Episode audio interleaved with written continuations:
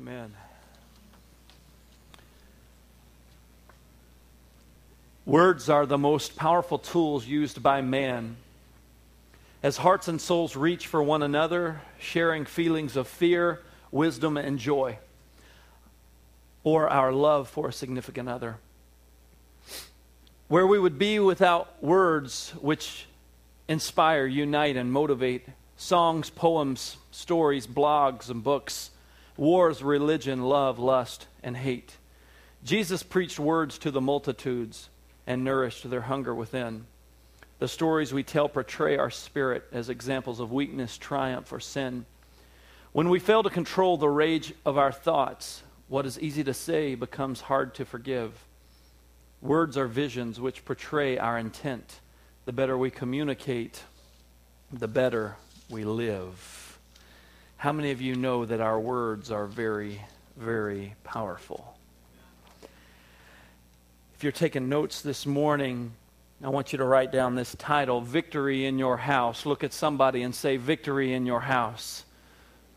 Oh, say it like you mean it. Look at somebody and say, Victory in Your House you see some of us we, we need to recognize that, uh, uh, that we, need to, we need to be reaching out to god in this hour. We need to understand that it is god alone that is going to bring victory in our house. Not what anyone else will say not what any politician can promise not what anyone can do for me. Hello somebody. I said only god can bring victory in our house. And it's very important for us to understand that the climate in our home is directly related to the words that you and I use that will bring victory or defeat in our home. So let me ask you this morning how is the client? How, how is the climate in your home?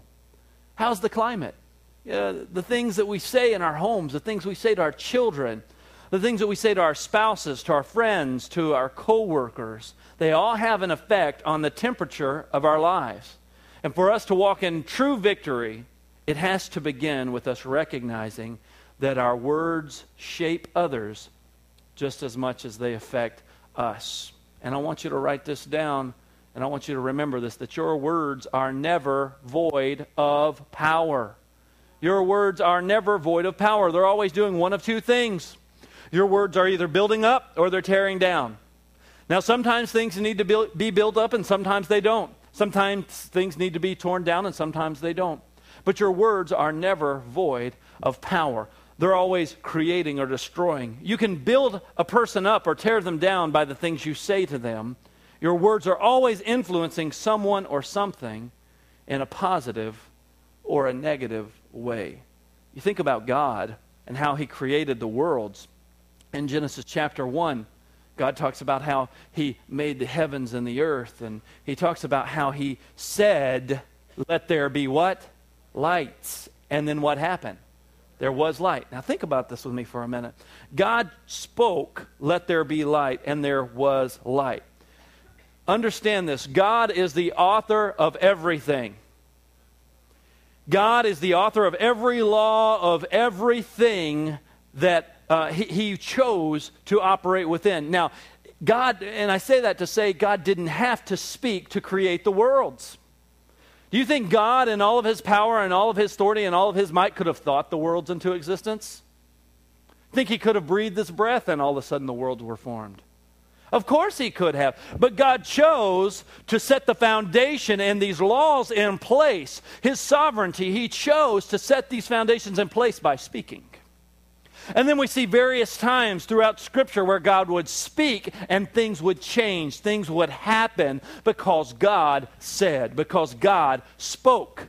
Now, I believe that God chose to speak the worlds into existence because He created us in His image and He wanted us to understand that our words, the way He was going to set things up and set things in motion, our words were going to be powerful. That our words could either create or our words could destroy. Our words could either heal or they could cripple. He wanted us to understand that our words are never void of power.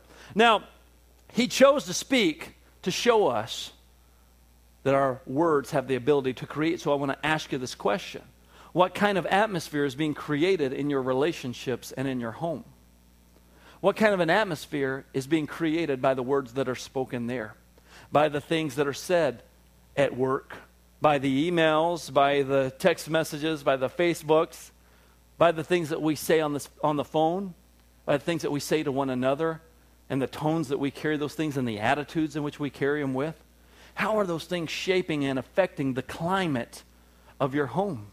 How are the things that we speak affecting the way we feel about things? The way that we react to certain situations?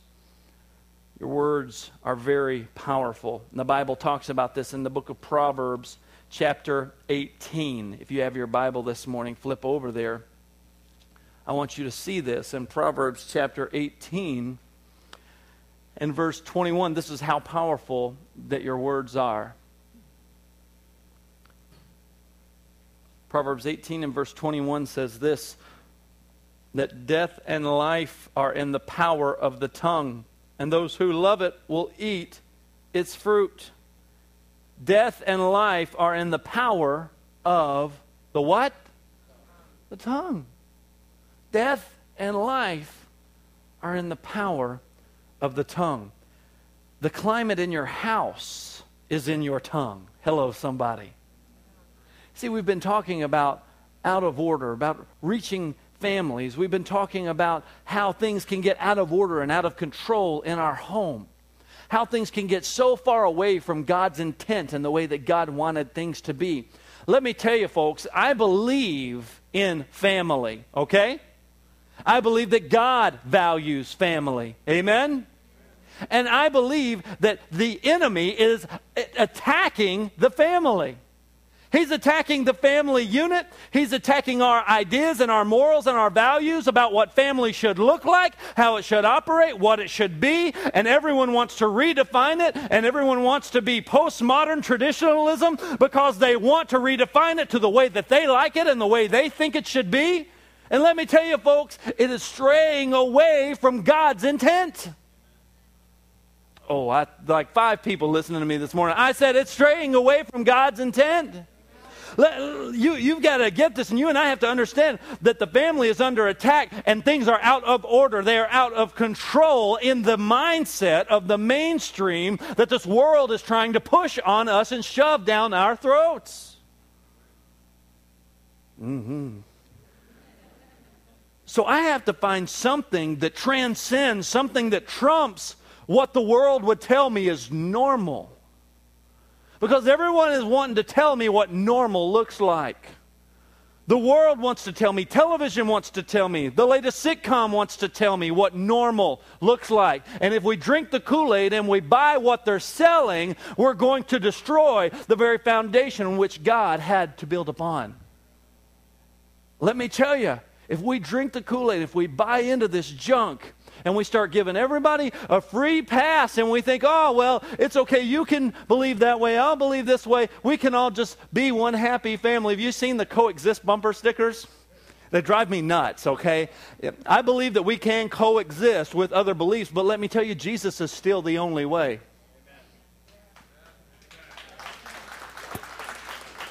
That doesn't mean we go around hitting everybody on the head that has a different view than us, but Jesus is still the only way. I'm not going to go around and slap everybody around that thinks differently, but at the same time, I have to stand for what I believe in. And if the family is under attack, somebody has to stand up in this hour and be men and women that God has called us to be, be the moms and dads that He's called us to be, be the sons and daughters, the employers and employees, the friends, the relatives. Somebody's got to stand up and be the children of God that He's called us to be in this hour. Amen? Because the very values, come on, yeah, one claps, everybody claps. You know the rules? you know, because our, the, the, the, very ideology that's in Scripture, the very core, it, it, it's under attack. And the enemy wants to show us how out of order that things are because you're the, you're, you're the minority. This is not how everyone thinks. And he wants us to try to get to believe that. He wants us to try to get to believe that we're the, the, the oddballs, that, that everyone else is right and, and, and the scriptures are wrong. And so he comes and attacks the family. And he wants us to begin to do things that will cause strife and division in our homes. He wants to sow discord in the church. Hello, somebody. He, he wants to sow discord in my relationship with my parents or my children.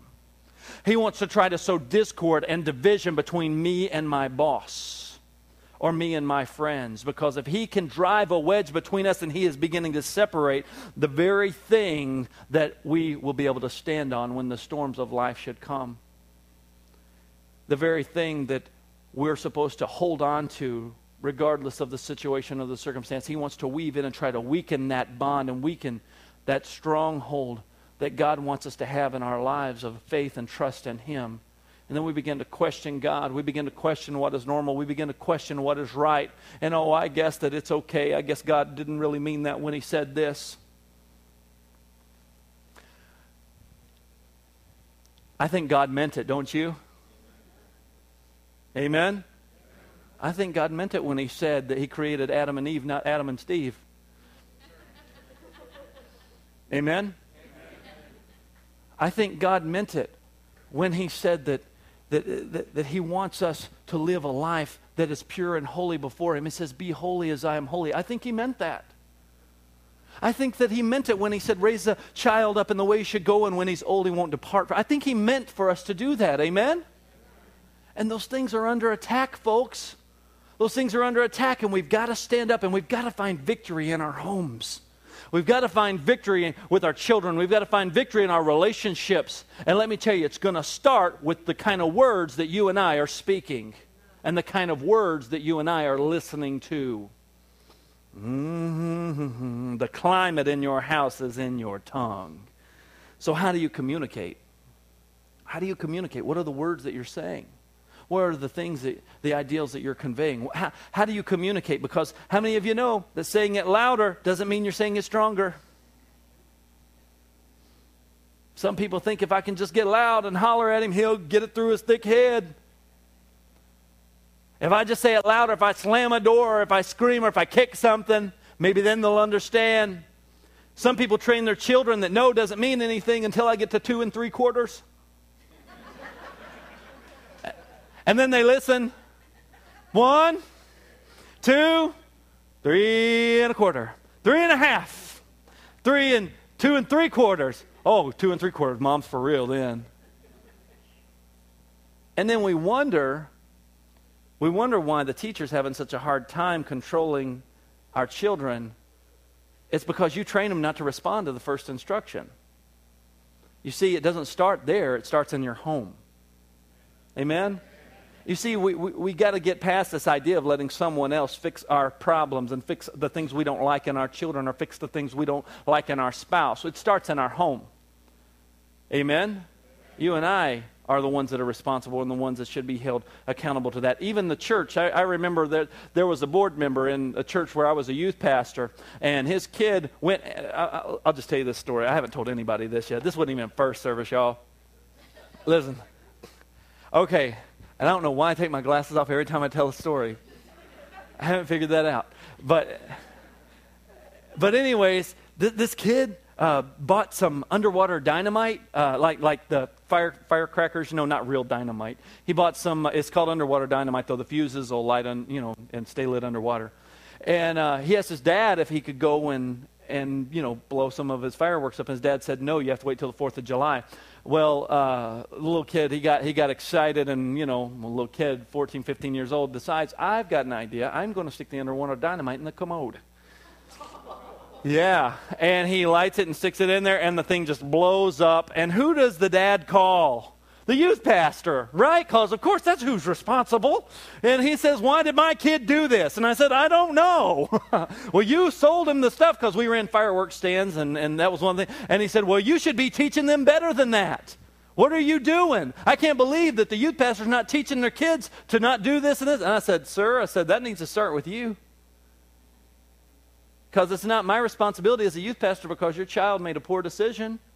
You see, we got to stop passing the buck. We got, we got to stop passing the blame. We got to take responsibility and say, you know what? This is my house, and I need to make decisions in my home that's going to be the best for everyone, and not let someone else raise my children. Hello.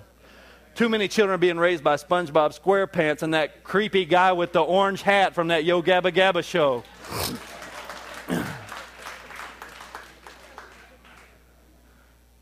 Too many kids are being raised up by television or by the internet or by computers.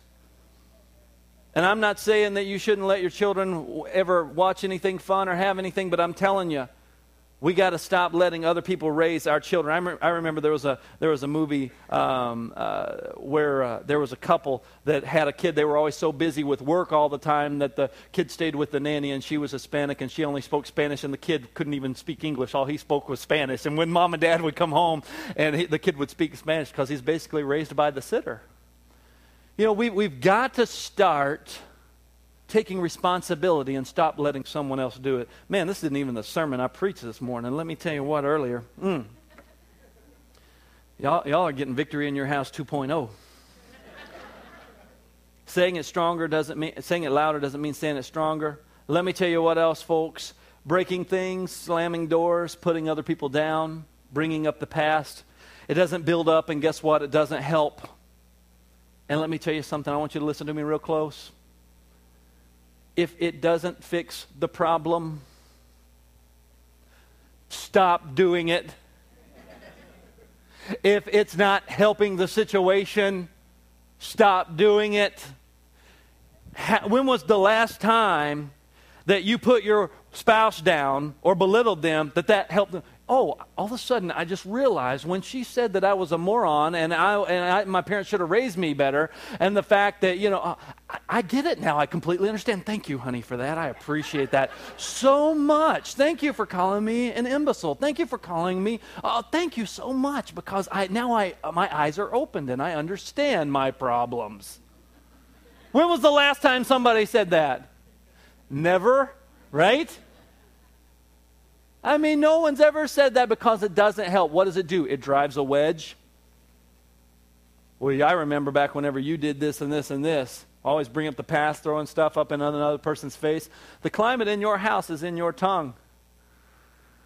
Oh, mercy. If it ain't working, stop doing it. If counting to three ain't working, stop doing it. All we do when we do that, if we do get the reaction we want, all we do is instill fear in the other people to, uh, and, and they're just afraid of our reaction. We never really solve the problem. We just make people afraid of how crazy we're going to get. Oh, mom's about to blow up, but we better stop now because she's about to get crazy. She's getting a crazy hairnet off, and she's about to go wild and chase after us with a broom. Oh, I know when she gets that tone, I'm getting scared now. Well, it's not about getting scared of the reaction, it's about obeying because of respect in the first place. See, when I was uh, I, when I was a teenager, I worked in a grocery store, and uh, actually, I was a part-time youth pastor during this time. So I was part-time youth pastor at a church, and I was working in the grocery store at the same time. And I came in late for work one day, and, uh, which wasn't like me. I was, you know, always on time. But I came into work this one, uh, probably about 10, 15 minutes. I mean, late.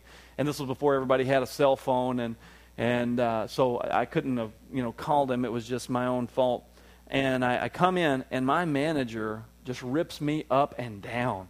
I mean, this guy just tells me, you know, he, he goes off on me for being late right there in front of everybody because our little thing where we signed in and, and, and on, our, on our time clock was right there at the front of the grocery store. And so here I am in front of everybody in the grocery store putting in my little number to clock into work. And he comes down there and just gives me the what for, tells me, because he knew I was a part time youth pastor. He told me this. He said, he said, if that were the kids in your youth group, how would you feel if they showed up late for your youth service? And all, he just rakes me over the coals right there in front of everybody. And I just had the worst day because, I mean, my manager had never treated me like that before in my life. I felt absolutely terrible. And then I go home next day and I knew I had to go into work and I was kind of dreading it because I remember, you know, oh man, he's probably still pretty mad at me. And I was afraid of his reaction at that point. But then my phone rings, and it was my manager. And he calls me. He says, Derek, I want to uh, apologize to you before you come into work today.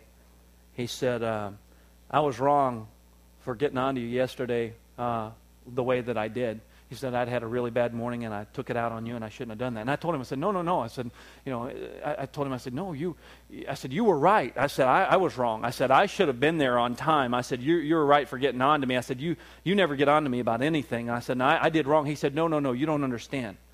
He said, I don't care that you were late as much as he said, the way that I treated you. He said, that was wrong. I should not have reacted that way. He said, I respect you a lot more than that. He said, and I want you to respect me more than that. He said, Will you forgive me? Now, that's the kind of guy you want to work for. That's the kind of guy that you'll work overtime for and come in on a Saturday for right there when you're 18 years old. The kind of guy that trusts you, the kind of guy that you can trust. Now, I promise you, from that moment on, I was never late again. But I wasn't not late because I was afraid he was going to react that way. I chose not to be late from that point on because I respected him more than that and because I valued my job more than that, and because I didn't want to cause him any more stress or strain on his job because I had more respect for him, I thought more of him.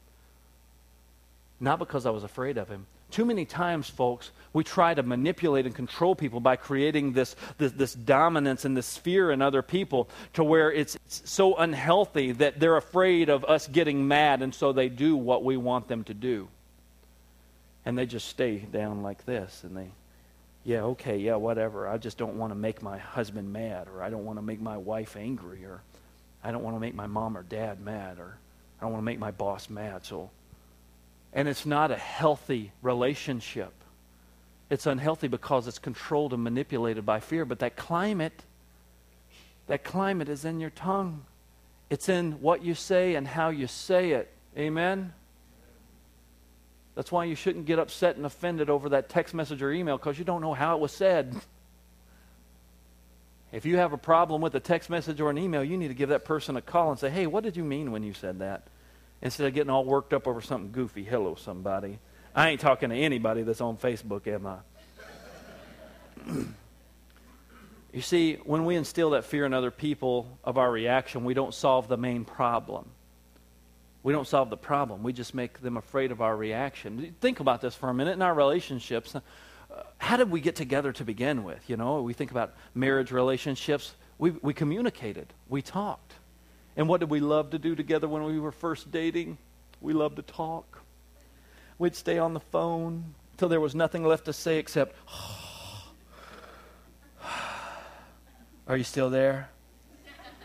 yeah. What are you doing? Oh, nothing. What are you doing? Nothing. I miss you. I miss you more. I love you. I love you more. We didn't have nothing to say to each other because we done talked out so much, there was nothing left to figure out. We talked and talked and talked and talked. And that was the thing that brought us together was the fact that we loved spending time with one another. Oh, I could just I love this person. We can just talk. We have so much in common. Oh, I just love talking to them. Oh, we stay up all night just talking. That's how those relationships start off. And then later on down the road, those words that were once said in the beginning, words are the very thing that begin to drive us apart. I don't have feelings for you. I never really loved you. Why I wish you were more like him, or I wish you were more like this person. And we begin to say destructive things to one another, and the very same things that we enjoyed in the beginning of our relationship and getting to know one another those words become some of the very things we use and that the enemy can twist and use in our relationships to bring heat and division and hurt and scars.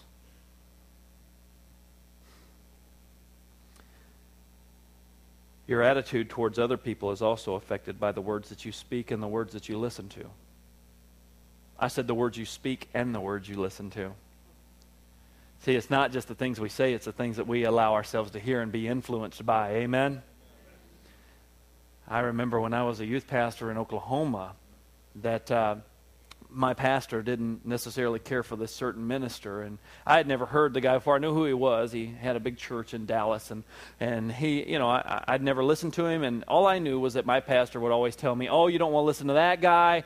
He's just a bunch of hype. He's just a bunch of fluff. He's just he's just full of hype. He, he doesn't really say anything when he gets up there and preaches. He just gets up there and gets everybody excited and, and doesn't really say a whole lot of content if you really listen to what he says.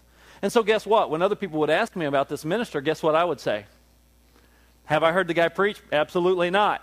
But I knew exactly what to tell him about the guy. I would tell him, well, oh, he, there's nothing to him. He's just a bunch of fluff. He just likes to get people all hyped up. What was I doing? I had taken someone else's opinion and made it my own, and I had no way to back that up at all. And so I said this for years. I, I, said this about this certain minister when people would ask me or when he'd come up in a conversation. My tone was immediately negative because of the words that I listened to. Now, one day my mom came up to visit us in Oklahoma, and she brings me a stack of four DVDs, and guess who they're of? This guy. And I said, Mom, why'd you bring me these DVDs? I don't want to listen to this guy. He's just a bunch of fluff. He's a bunch of hype. He doesn't get any, he doesn't have any content to him. Because you know, as Christians, we like deep stuff. Oh, give me something deep. Ooh, gives me chills down my back, right? We want deep. I wanted something deep. I didn't want none of that fluff pieces over there that he was. So, anyways, stuff sitting there. And I went through a period in my life while I was at that church where I was really struggling just with finding my own identity, finding who I was as a, as a minister. I went through some things just trying to find myself as a young man and as a husband, as a youth pastor. I was just trying to figure things out. And I went through a period where I was just struggling. And I was just like, God, you know, I, I don't know what else to do. And there were those DVDs sitting there for like two months, had a little thing of dust on them, you know, from just sitting there on the table. I said, I'm going to pop one of them in just for the heck of it and hear this guy that's going to be all hype and fluff. And let me tell you, folks, it changed my life. And I became a fan the next day of that ministry because I began to hear words that were deep because the Holy Spirit took that message that someone else had heard that maybe they thought were shallow and it was very deep and personal to me. Has that ever happened to you? You know somebody? You say, you say, oh, oh I, I heard this message, and people come to me all the time and they'll tell me, oh, that was a great sermon today, Pastor. I really enjoyed that. Uh, you preached on this and this and this, and I'm sitting there thinking, no, I didn't, you know, but I don't say anything because it's not about me. It's about how the Holy Spirit's taking that word and making it apply to your situation. And so even though I'm saying the same thing, you may be hearing something else because it goes through your filter, and the Holy Spirit will make it very personal. And that's what happened to me with this message. And then I watched the other DVD and watched the other one, watched the other one. I watched all four of them, and I began to watch them over and over and over again. I began to tell my wife, You've got to watch this. And we began to watch. I could probably quote all four of those sermons from those DVDs because I watched them so many times, and it ministered to me so much. And it changed my whole perspective. How many times have you been mad at somebody you don't even know? Because somebody else was mad at them and they didn't like them and they told you about why that what they did and how they made you mad. And you're done mad at somebody and you you see them in Walmart and you don't give them the stink face or something and they don't even know why. They're like who are you? And you're like oh look there they are over there. Ooh, you done blocked them on Facebook. You don't even know them you know too often we allow things that we hear to influence us in a negative way and we will absorb and we will dwell on this negativity that others may bring us, and we will take on other people's offenses. And we will take on other people's uh, thoughts and, and their views of someone or something. And we have no idea. Because your attitude towards others is affected by the words you speak and the words you listen to. Because words are a direct reflection of our influences. They're a direct reflection of the things we allow in our lives to influence us. Matter of fact, Jesus said this in Luke chapter 6 and verse 45. He said this A good man out of the good treasure of his heart brings forth good, and an evil man out of the evil treasure of his heart brings forth evil things. For out of the abundance of the heart, his mouth speaks. Out of the abundance of the heart, the mouth speaks let, us just clear that up a little bit and help us to understand that. The abundance, that's what, that's what you have the most of, right? I mean, I have an abundance of something. I, I, I, in, in Wisconsin, you know, we have an abundance of cheese, right? Amen. Amen. And around my house, there's an abundance of corn everywhere. It's, it's abundant. I see it everywhere I turn. And abundance is to mean to have a lot of something. He says, out of the abundance of your heart, the mouth speaks. So that means whatever's in your heart the most is going to come out of your mouth. Now think about the things that you said this morning on the way to church. out of the abundance of your heart, whatever's in there the most. whatever influence you're allowing because your words are a direct reflection of your influences. So, because of that, we've got to look at what we have allowed ourselves to be exposed to and influenced by. Who are the people that we go to and listen to and allow to influence us? What are the things we watch on television? What are the things that we allow to influence us? What types of books do we read? What type of people do we hang out with? It influences us, and whatever's in there the most is eventually going to come out.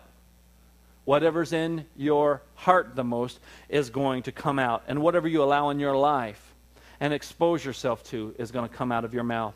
Now, I want you to understand this this morning that victory does not come through church membership, and it doesn't even come through having someone to pray for you. Because true and lasting victory in your life and in your home is going to start with you making a day to day decision to be influenced by God and His truth in the choices that we make. You see, a lot of people are looking, oh, I, I think that, you know, going to church is going to help me have victory in my life, and, and that's, that's where I'm going to find victory. Yeah, you may find some victory there. Oh, well, I just need somebody to pray for me. Yeah, you may find some victory there in your life. But let me tell you something for lasting victory, I'm talking about day by day. You've got to change the things that you expose yourself to, or you're going to end up right back in the same boat that you done got out of. Amen, somebody. You see, if we don't change our habits, it doesn't matter that one instance that was temporary. It doesn't matter that one instance that we received a little breakthrough, a little victory. If we don't change what we do, we're going to end up right back where we started from. Right back where we started from. I remember the, the show, The Biggest Loser. I watch that show a lot. I, I like it. And uh, I have it on Netflix, and I watched the first season of it. And you know that, that the first guy that ever won that show, I think his name was Ryan, won, won the first biggest loser. He lost like 145 pounds. It's ridiculous. Do you know he gained every bit of it and then some back after the show? Every bit of it. Now it's going to be difficult for that guy to get that motivation back up to lose that weight, isn't it? Could you imagine losing 145 pounds and then gaining it all back? What changed? Well, he wasn't around Bob and Jillian, and he wasn't on the Biggest Loser show anymore, and all these things. No, no, no. What changed was his choices didn't change. His day to day choices did not change, and what he allowed to influence his life and what he put in his body did not change, and it, and it changed him. Yeah, he had a breakthrough, he had a temporary moment of victory, but let me tell you, folks, it's not just about feeling good after a Sunday morning service. It's not just about going, oh, I needed that little lift for the week. No, it's not just about that. It's about me going home, and it's about me making the decisions to continue to walk in that victory and grow in that victory. That's where real victory comes from. Amen? Amen. You know that verse where Jesus said, He who the Son sets free is he said he's free indeed. I always wondered about that. You know, he who the Son sets free is free indeed. I'm, I'm sitting there going, he's free indeed. He's free indeed. He's more than free. The Bible says we are more than conquerors. How do we do that? By making the decision every day to walk in that freedom. Every day and growing in that understanding of that freedom and what we allow to influence us. What we allow ourselves to be exposed to is going to directly affect the decisions that we make and the words that we speak. It's out of the abundance of our hearts that our mouth will speak. Amen? The Bible says it like this in the book of Philippians, chapter 4. If you want to turn there, you can. The book of Philippians in the fourth chapter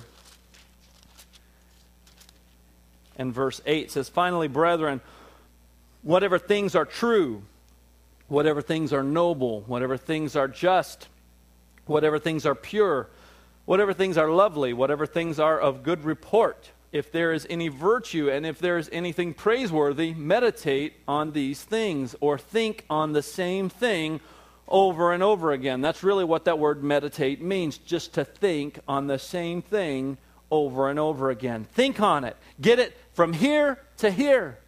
Get it from your head to your heart. Don't let it just be something you know. Let it be something that's a core value, that it's something that's a part of who you are, that's a part of your family, not just something we say we're about. Anybody can say they're about the right things, anybody can say the things you want to hear, right? But a tree shall be known by what? Its fruit. A tree is going to be known by its fruit. You can't sit an orange tree sign in front of an apple tree and expect there to be oranges on it. It's an apple tree. It is what it is. How do you know that? There's a sign there that says orange tree. Yeah, but there's apples on the branches, right? Oh, but it says orange tree right here. You can call it an orange tree all day long. You can paint the tree orange. It's still going to make apples. You can paint the apples orange. There's still going to be apples. You can't change it because a tree is known by its fruit. So it's not just in what we say, it's in what we do. Amen? Amen. You see, when we choose to follow God and allow Him to influence our lives, then the abundance of our heart will speak the words of life. When we allow Him to influence us and become the abundance in our life. In other words, we allow God to influence us more than the negative junk going on next door. Hello. We allow Him to influence us more than what the boss said or what someone else said or what's going on at this particular point in my life. And I allow Him to influence me more than out of the abundance of that, my mouth is going to speak. And death and life is in the power of what? The tongue. Deuteronomy 30 and 19 says this in the NIV This day I call heaven and earth as witnesses against you that I have set before you life and death, blessings and curses. Now choose life so that you and your children may live. There's a choice. I'm setting it before you life and death, blessings and curses. You have a choice. You can choose how you want your day to go. Now, listen to me. I want you to get this. We've got to stop focusing on what happened yesterday. We've got to stop worrying about what's going to happen tomorrow. We got to focus on right now. Because the Bible says we're not promised tomorrow. But I'll tell you what, I'm here right now, and the things I choose to influence me, and the things I allow to influence me, and the things I choose to say, I can make those decisions right now. I can't go back in time and change what I said to my wife this morning, but I can change what I say to her right now. Amen? I can't change the fact that I made a, I made a mistake when, when I didn't properly discipline my child last night when they were acting up and I should have done something, but I can change what I do right now. Amen? I can't change the fact that my boss gives me a hard time and I know tomorrow that, that it's going to start all over again, but I can choose what I say and how I allow it to influence me and affect me by what I choose to say in return. See, I can get up in his face. Well, what about right now? Let's think about that. What am I going to do right now? Life and death set before me right now. We've got to take this thing day by day. You see, some people are at that breaking point where all it takes is just that one thing that you say to them and man they're just they're, they're, they're putty and they're just crying like you go to them and you ask them for forgiveness or you or, or they they in return say oh well you forgive me because i was wrong and i'm sorry and oh i love you so much and i'm sorry i said those things. And that person's like i love you too so much and i'm sorry i said those things. And it's so wonderful and it all happens just like that just because you just said one little word. But guess what? What about when it doesn't happen like that what about when you put forth your good effort to try to make a relationship right or something in your home right, and you're the one who goes to that spouse and you say, you know what, I'm, I'm sorry that I said this. I, I shouldn't have said that. I, I, I, I forgive. I, I forgive you for saying the things you said to me. Will you forgive me for the things I said to you? And sometimes they might not react very kind in return. They may not get, you may not get the reaction you were hoping for. You may not have that embracing hug and let's, everything's better all of a sudden just because you said one thing. But let me tell you, folks, you've got to start somewhere. Oh, let me say it slow so I could say it some more this morning. Y'all must not be listening to me. I said you've got to start somewhere. See, you can't change that crazy coworker. She's still going to be crazy tomorrow. But you can, you can change how you react and the things you choose to say and the attitudes that you have, no matter what someone may say to you or about you. Amen? You take it day by day. Sometimes you do it right, and sometimes you want to get up in somebody's face and tell them what you really think. And sometimes you blow it. And that doesn't mean that you just throw your hands up. Nope. You say, Lord, forgive me. I want to do things the right way. I'm going to allow you to influence me more than this situation. And you take it day by day. Amen? You take restoring your marriage and your relationship with your spouse day by day. Day by day. Amen? You start showing that person kindness instead of talking bad about them behind their back or even to their face. You start reaching out to them and letting them know that you're there and that you love them. You start one day at a time. Your child just doesn't become perfect because all of a sudden you decide, I'm not going to do one, two, three anymore. I think I'm going to discipline you a different way, and all of a sudden it fixes everything. They didn't get that way overnight, folks. right? Day by day, one day at a time, decision by decision, and allowing ourselves to be influenced by God and His Word and letting Him lead and guide and direct our lives. And we speak the things He wants us to speak, and we do the things He wants us to do. When we choose to speak life, you'll walk in victory. Hmm.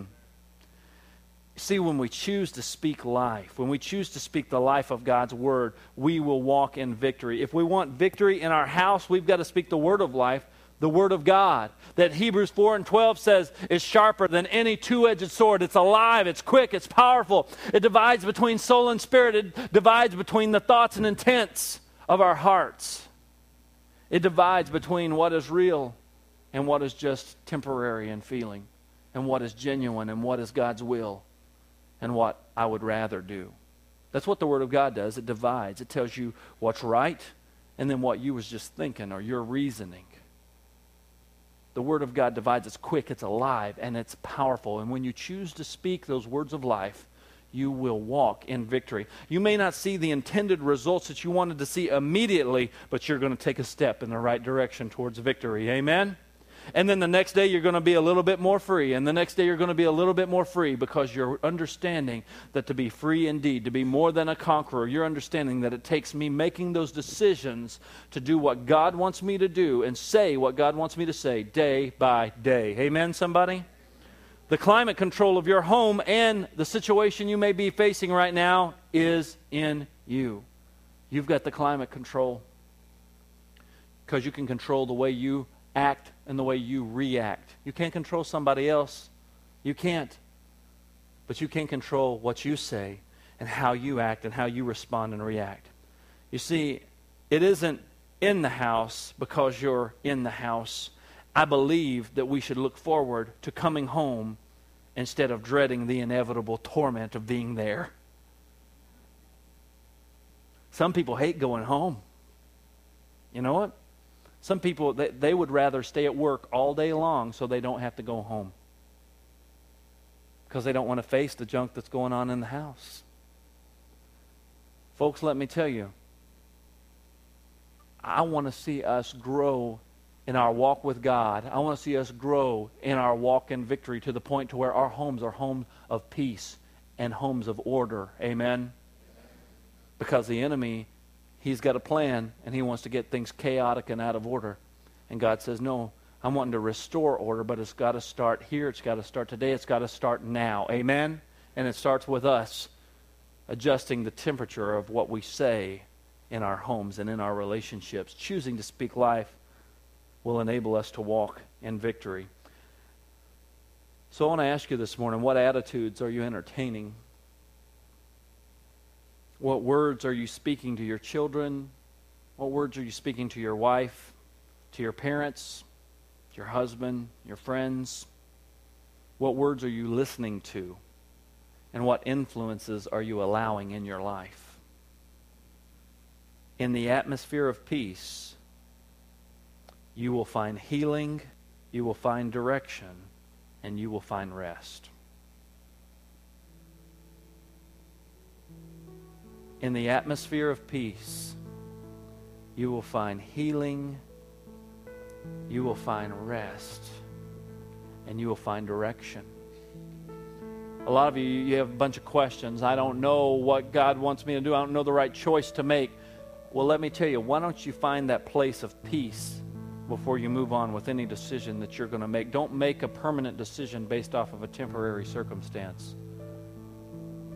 You need to understand that you need to be led by the peace of God that will lead us and guide us into all truth. It's His peace, that peace of God that passes our understanding, that guards our hearts and that guards our minds through Christ Jesus. You got to understand that it's His peace that will heal us. You know, a lot of people are on a bunch of medicine and are sick because they're stressed out. It's not because there's really anything physically wrong with them, it's because they don't have any peace. That they've got to dope up on all these things just to get peace. It's why people turn to illegal drugs. It's why people turn to alcoholism. It's why people turn to pornography. It's why people turn to illicit affairs because they're looking for something. They're looking for something. They're looking for that peace, looking for that completion, for that satisfaction. They're looking for something. They're searching because they don't have peace. For peace to be in your home means that you've got to give God your stuff and say, Lord, I'm just going to trust you and I'm going to do what you want me to do day by day. I'm going to make those decisions moment by moment to speak words of life and to allow your life to influence my heart. Amen, somebody? I want you to bow your heads this morning. I want to do something this, this morning that uh, a little differently than what we normally do. I want you to search within your heart this morning. Because I didn't mean for this message to be something heavy for you to make you feel bad. On the contrary, I, I, want us to recognize these areas in our lives that we need to be speaking words of life and words of love and God's words in our life and allow Him to influence us. So if you're here in this place today, you say, Pastor Derek, uh, as you were speaking those words today, I, I recognize that I need peace in my home Maybe you need peace on your job. Maybe you need peace in your marriage. Maybe you need peace with your children. Maybe with your dad or your mom. Maybe you need peace with that uncle or that aunt or that person who has been doing you wrong all these years and there's just there's not peace in your life because these things have just consumed you maybe you're stressed out to the max and, and you just need peace I'm not going to ask you to come down or embarrass you or anything. I just want you to simply let me know, with every head bowed in this place, just let me know that you're here just by putting your hand up and putting it back, right back down. You can put them right back down after you put them up. I see hands all over this room. There's hands all over this room going up. You can put them back down. And the reason I ask you to do that is because you need to recognize that you need peace in your home. You need peace in your heart. You need peace in your life. You need to recognize that things may be a little chaotic and things may be out of order. And we've got to recognize that. Otherwise, we're just pretending like it's not there. For us to grow as believers, for us to grow as men and women of God, we've got to recognize the areas that are out of control and out of order. That's why I wanted you to lift your hands this morning. And, and before we move on, I want to ask this question. If there's anyone in this place today that does not know Jesus Christ as their Lord and Savior, I'm going to give you the opportunity to receive Him today. I would love for you to pray with me this morning. If you're here in this place and say, I need Jesus in my life to be my Lord and my Savior, and you haven't said that prayer, I want you to lift your hand up and just let me know that you're here. Anyone in this place today?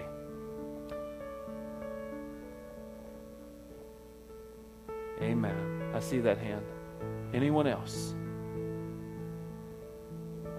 All right, church, would you help us pray this morning? Say, Jesus, I invite you into my heart today to make me new, to forgive me of my sin, and make me right with God.